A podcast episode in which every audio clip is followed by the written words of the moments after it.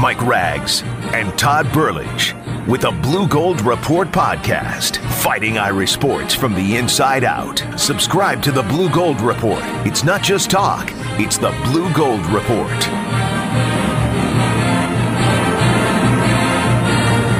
All right, we are ready to rock and roll with the in season version of the Blue Gold Report.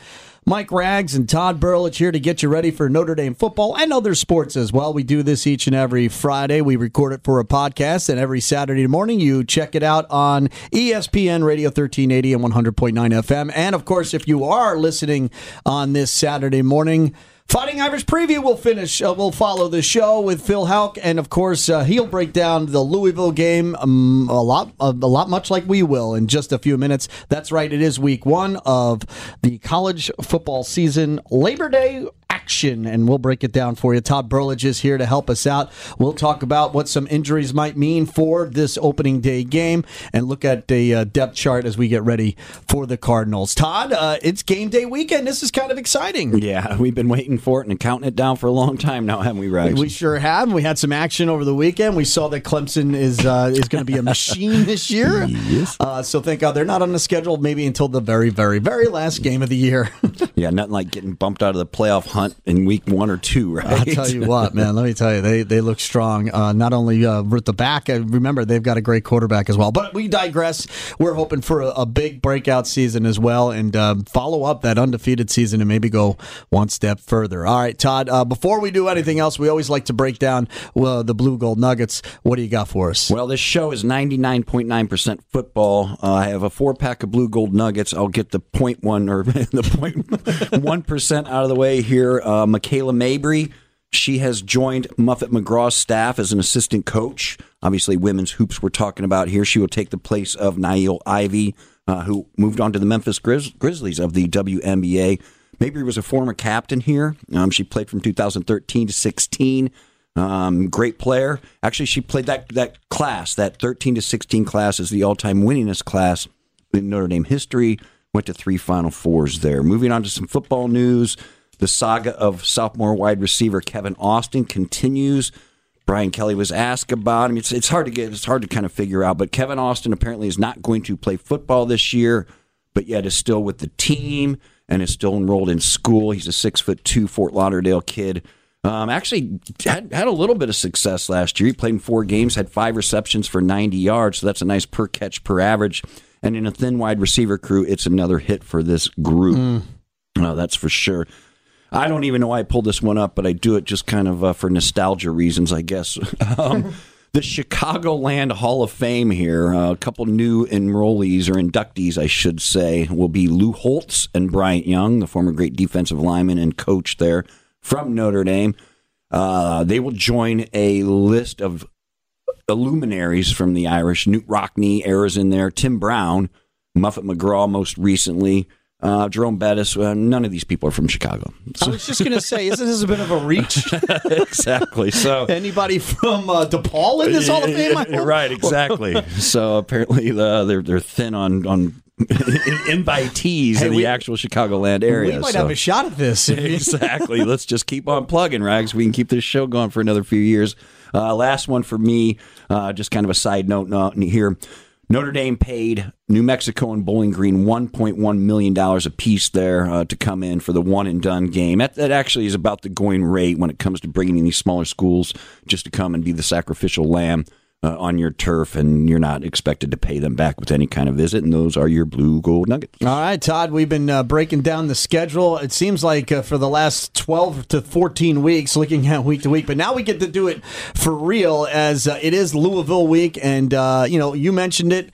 Uh, the depth chart is getting beat up a little bit here, especially uh, in, in the wide receiver position. Uh, what do we got? Where are we at now as far as just their depth chart going into the game? Well, really, not a lot of big surprises from what we saw during camp. Uh, we had a lot of access to practices, and so really not a whole lot of changes. You know, all eyes were going to be on that wide receiver situation. I'll get to that in a second. But obviously, Ian Book is your quarterback. They're going with sort of a 1A, 1B at running back, Jafar Armstrong or Tony Jones Jr. Here's where it's a little interesting, and I'll expand on it here in a bit. But X X receiver, that's the wide side of the field. That's going to be Chris Finke. He's going to move from the slot. Yeah, I heard that. Yeah. Uh, to the wide side of the field. I'm okay with that. I'm not in love with that um, because I did uh, like Michael Young out there, to be honest with you.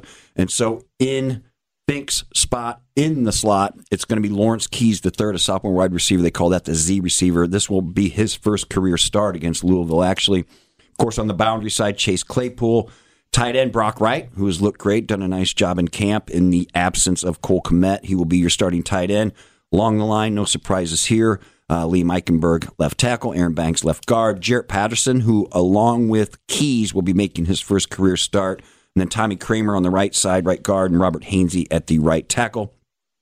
Really nothing on the defense jumps out at you as far as any surprises. Certainly, the linebacker situation is still fluid. Um, uh, let's start. Let's see. Uh, Khalid Kareem will obviously start at one end. Uh, Myron Amosa, Tagovailoa Amosa. They, they, just always have to do this to me, Rags. Uh, Kurt, he'll be inside along with Kurt Hinish, uh, drop end Julian Okwara. That's been the stat, status quo throughout. Uh, here are your starting linebackers. And again, this is going to be fluid and they're going to run a whole bunch of players in here. But for what it's worth, these will be your starters. Um, on the inside, Drew White will start opposite Asmar Bilal. And then on the rover, Jeremiah Owusu Koramoah, uh, he will be your guy that's kind of floating around on the outside there. Uh, boundary corner, Troy Pride Jr., that was to be expected. Field corner, Shaun Crawford. That's a little bit of an interesting story as well there. This is a guy that's been through a lot, and we're going to talk a little bit, expand on him a little bit more. Uh, strong safety, Jalen Elliott, uh, Jalen Elliott. Free safety, Alohi Gilman. Um, obviously, no surprises there. Special teams overview. Uh, we talked about it last week. Jonathan Doerer landed the starting place kicking jobs. We knew Jay Bramblett was going to be the punter. Bramblett's also the holder. John Shannon's the long snapper. We knew that all along. I guess of note on the special teams, the punt returners, it looks like Chris Finke's going to be the front man, and then Alohi Gilman, if needed, will back him up. Kick returns, Jafar Armstrong, and a fellow young running back, Kyren Williams. Those will be your kick returners at this point. I want to expand a little bit on Keys because this is going to be a critical position here. Yeah, this worries me a little bit because we've seen Finke become that safety valve in the slot position, and you know that, and I wonder how that role's going to change because he's on the outside. So third down um, mm-hmm. is going to look a lot different for Ian Book. That's a great point. And when you talk about Chris Finke, forty nine of his catches last season I'm sorry, 70% of his 49 catches last season went for either a first down or a touchdown. So Keys has some big shoes to fill. Frankly, so does Chris Finke now trying to play as a five sure. foot nine receiver sure. on the outside. You know, I, I I just think of Finke as the ideal slot receiver type of guy with his shifty speed and whatnot. All eyes are going to be on this position for sure. Now, Brian Kelly did say he's going to shuffle in even some running backs into that slot. You're going to get a few different looks at wide receiver. But he did kind of rave about the work that Keys has done and sort of his athletic ability and his evolution. And here's Brian talking about Lawrence Keys. Well, I think it's been a body of work. You know, he had a, he started to come on in the spring. You know, showed some consistency in performance. Um, we were able to add some sandbags to his pockets, uh, put on a little weight. Um, you know, we felt like um, he needed to be sturdier physically. He did a great job in the off season of, of really attending to that. He's kept his weight on. Um, I think I think um, assignment correct uh, has been another thing that he's really worked on. You know, we need to rely on players as well that we know that they're going to be there and, and line up the right way and, and, and be relied on that they're going to be um, accountable. And, and he's been really accountable in, in all those areas.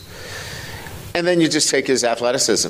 Um, uh, everybody can see that he's, you know, when he touches the ball, he's got great speed. Um, and, and one of the things that he does that's a little bit different than all of our guys is that uh, he catches the ball at full speed.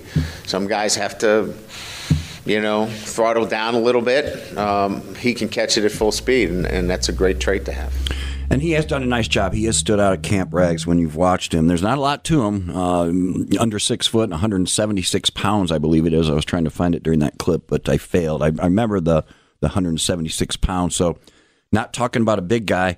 So now all of a sudden we went from really thinking we were going to have a couple big receivers in Young and Claypool on the outside, similar to last year when you had Boykin and Claypool. Yeah. Now you got now you're dealing with The little guys. Yeah, the little guys. Whether that's good or bad, I don't know. We'll have to wait and see. Well, it worked for Golden Tate, you know. It worked Sure. for Oh, yeah. You know. So it's not like it can't be done. But when- Absolutely. when, you have too many little guys, that's when it becomes a problem. Yeah, yeah, uh, for sure. And I thought I, I mentioned um, Shaun Crawford.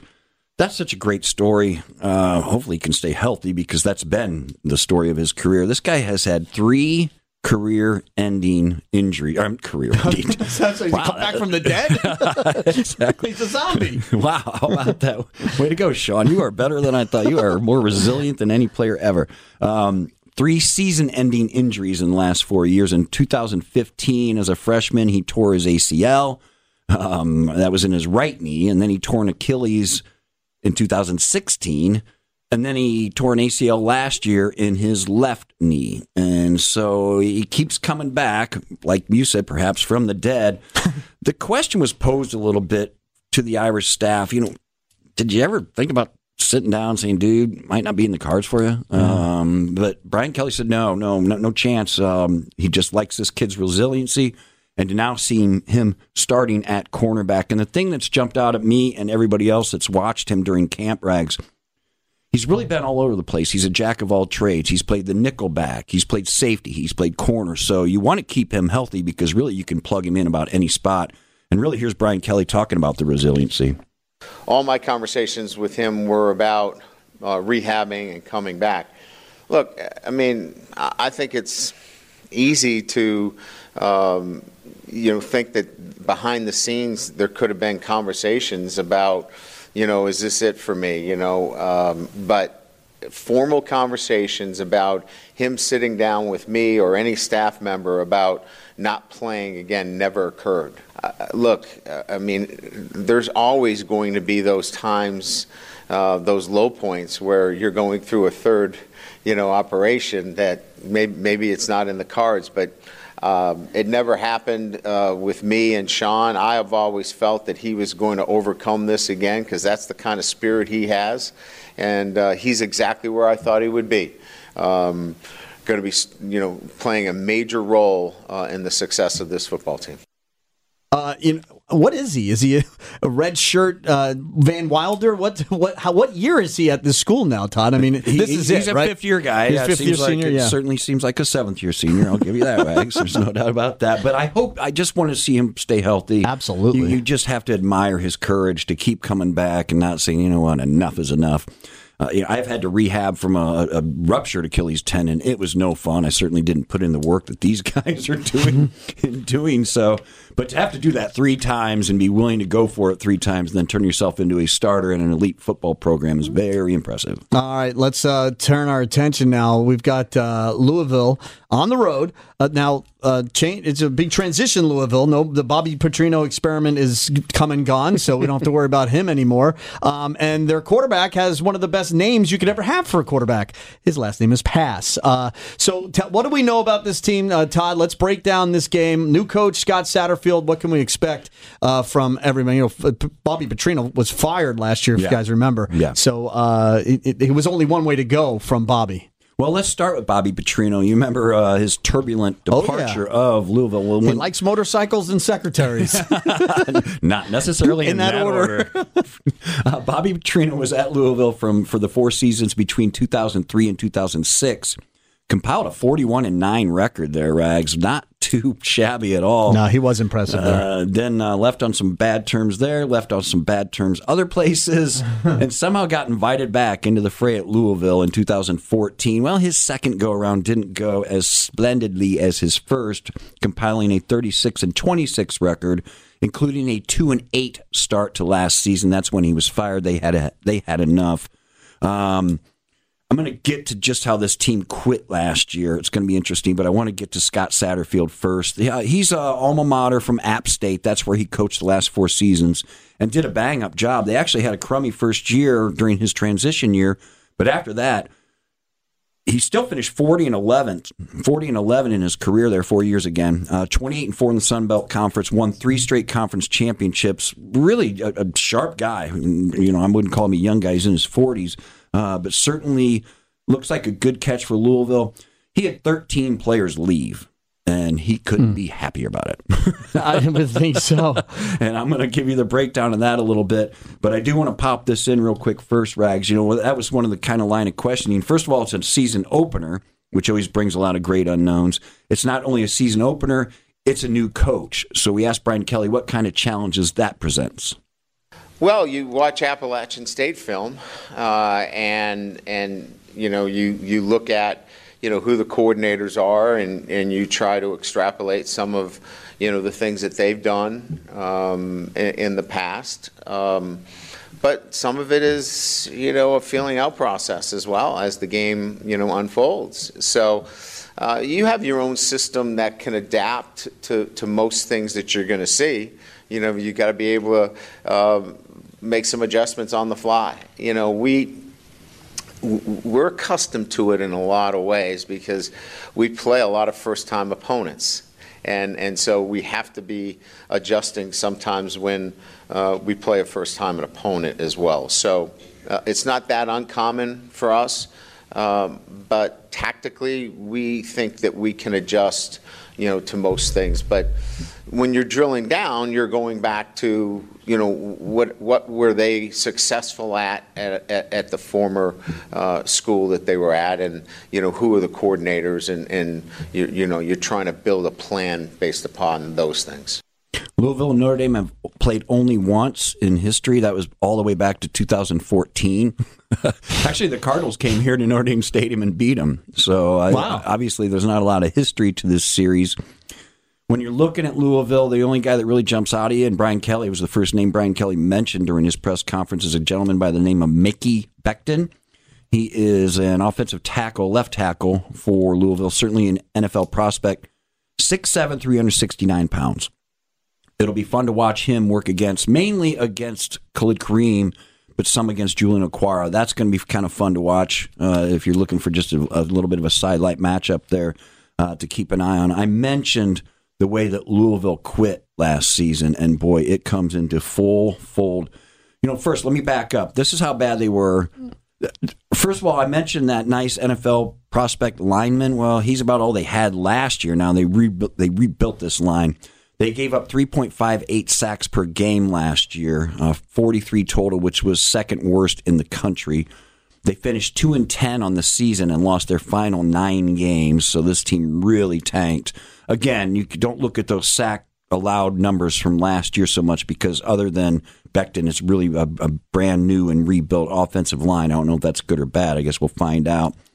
But not only were they bad offensively, especially at protecting the passer, they were awful defensively. Um, among 130 FBS Division One teams, they finished 128th in scoring defense, 127th in rush defense, and 122nd in total defense.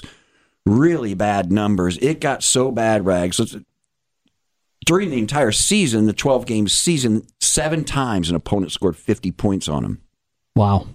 It, Wow. get- it gets better. Here's the last five games of last year. The last five games, the point totals of these opponents, needless to say, since they lost nine straight, they lost all five of these games. Wake Forest hung 56. Clem- Clemson hung 77. Syracuse 54. NC State 52. And Kentucky 56. Now, can I add just one thing? Sure. Because Notre Dame fans will relish in the fact who their defensive coordinator was last year when all of this went down. it was the one and only BVG, Brian Van Gorder, was there, and their defense managed to be 128th out of 130 schools possible in points allowed per game. And you just basically went through why. 44 points a game they averaged. I can't I can't believe that two teams were worse than that. In all Great point. That's a great point. They lost those last five games by an average score of 59 to 19. That So you talk about needing a change in attitude, a change in coaching staff, a change in routine, a change in roster.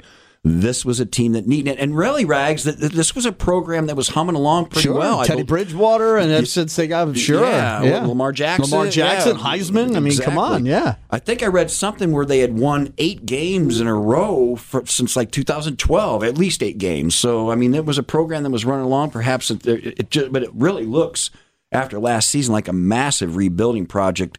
I don't know, maybe including the quarterback because he was a four-star recruit that kind of got jerked around by Petrino, and now no one knows what to expect from Jawon Pass. He does have a good wide receiver in Dez Fitzpatrick, so uh, there is some future maybe there. Who yeah. know? You, like you said, and like we've talked about, how do you know when you don't know? Yeah, exactly. And, and I think just that we'll have to see if that uh, Satterfield change in attitude and approach takes immediately.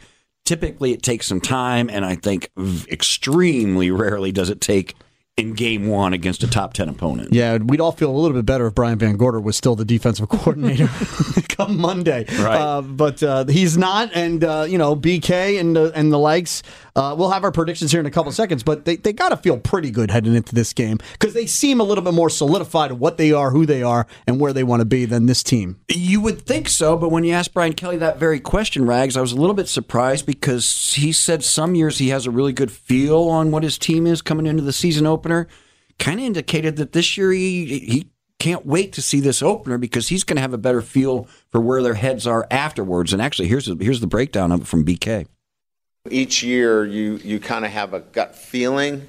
I don't have a gut feeling per se as much as I know certain players and how they'll perform. I think what I'm waiting for is um, what mindset the group brings.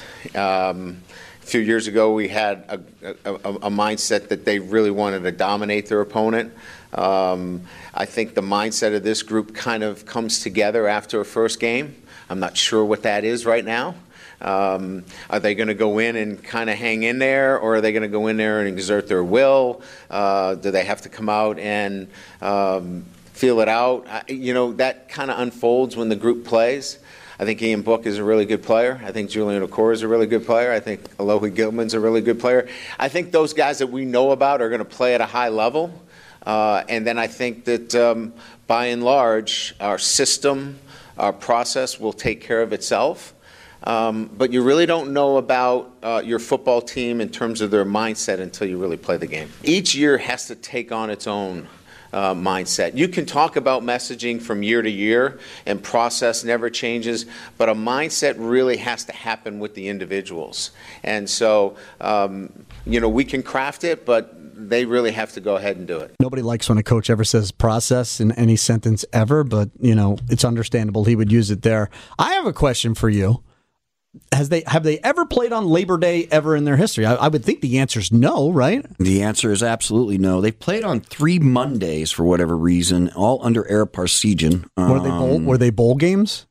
Maybe uh, open to season. Oh, open to open season, season on okay. Monday, and I don't know how that works. I I, I don't know. That's uh, yeah, it's a, it's an anomaly, but it's kind of cool because what are we doing on Labor Day? We're not doing anything. The whole idea of Labor Day is to not work, so you could sit back and relax and watch a football game. I guess, but you know what? 8 p.m. on a Monday night when you have to go back mm, to work true. on Tuesday morning. At least it's not a home game. Yeah, right. the kids kids have to get back to school. I don't know. A couple people I've talked to are kind of ticked about the. It, it is the only game in town, and therefore ESPN has totally taken advantage of it. I mentioned the eight o'clock start you're going to be able to catch this thing all over the place. In addition, just to the regular broadcast on ESPN, there's going to be a blimp cast for criminy sake. If you want what? to lock into that, uh, the sh- the game will be shown from the Goodyear blimp and a Skycam broadcast, and you can get that on ESPN three. And then the ACC network will have an all ACC watch party during the game. Uh, that will feature Irish graduates Jac Collinsworth and Mike Golic Jr and former Louisville offensive lineman Eric Wood. So that'll be exciting for folks that are really, really into this. Todd, uh, if we were really into it, we, we should do a, a, live podcast watching the game together. Yeah, we half should. in the bag. Yeah, we should, we should. half in the bag. Eight o'clock on a Monday, right? Come on, you know me better than that. Oh man, well, you got any other that, anomalies? bag time. that's true. Any other anomalies here that we need to know about before we head into our predictions? Well, I guess the one thing, real quick, is you mentioned the Labor Day start, and I wish I had it in front of me, but um, it is the first of all time. There's another one coming up. Can't remember the opponent. It's either next. I, I think it's two years from now. I think it's in 2021. The difference between that one and this one is that they Notre Dame comes off a bye this year, right. so they'll get the bye and then they'll get New Mexico at home. This next one coming up, there is no bye, so they'll play on Monday and then have to come back and play on Saturday. So when we're still doing the show, we'll be we'll be chirping about that. Well, uh, let's talk about this now. As far as the weather report um, in Kentucky, I mean, we're talking about Dorian affecting games on Saturday and Sunday. Remnants of that going to be around on Monday, we think? Yeah, I would think so. Yeah, it looks like it's going to move right up through there. I'm sure there, there that could very much be a factor. That's why I kind of asked uh, about it off the air with you, Rags. It's, it'll be something to keep an eye on um, as we get to Monday. I can't imagine it being a huge impact. It's certainly No. not going to cancel the game or anything like that. Well, but- I think actually that might even work into the advantage of Notre Dame as well. I think they're going to win this game up front, both sides. They're bigger, stronger, and been together longer. I see. I, I probably see this more lopsided than you do, especially with the unevenness of the the the, the, the program of Louisville right now. I, I see somewhere in the area of 31-7 Irish. Okay, I'm going to go a little bit more than that. I think you're undervaluing Notre Dame's offense with the 31 points, to be honest with you. I, the Scott Satterfield era begins. I think he's a fine coach. I think he will get this program going, but it's not going to happen overnight, and it's certainly not going to happen over one training camp. Um, I like Notre Dame to really come in and dominate. I think though I, I like 40 to 10 rags, I, and I just think that Okay, 10 we're not too far off. Yeah. If it was Brian Van Gorder, I would have said 66 to 3. But yeah, exactly. But at forty to ten, I think maybe it's a mop-up touchdown late for Louisville. But uh, I, I I don't see Notre Dame having any problems in this one. All right, that is our first one in the books during the season 2019. Hey, we were undefeated in our regular season uh, blue gold reports last year. We we we were that good. um, up next, if you're listening on Saturday morning, of course you got Fighting Irish preview. Phil Hauk will be here to break it down even more. We'll be back again next Friday. Uh, Todd, we'll do it all over again. Go Irish! All right, sounds good, Rex. This has been a presentation of Opt In Productions. Podcasts by Federated Media. Podcasts by Federated Media.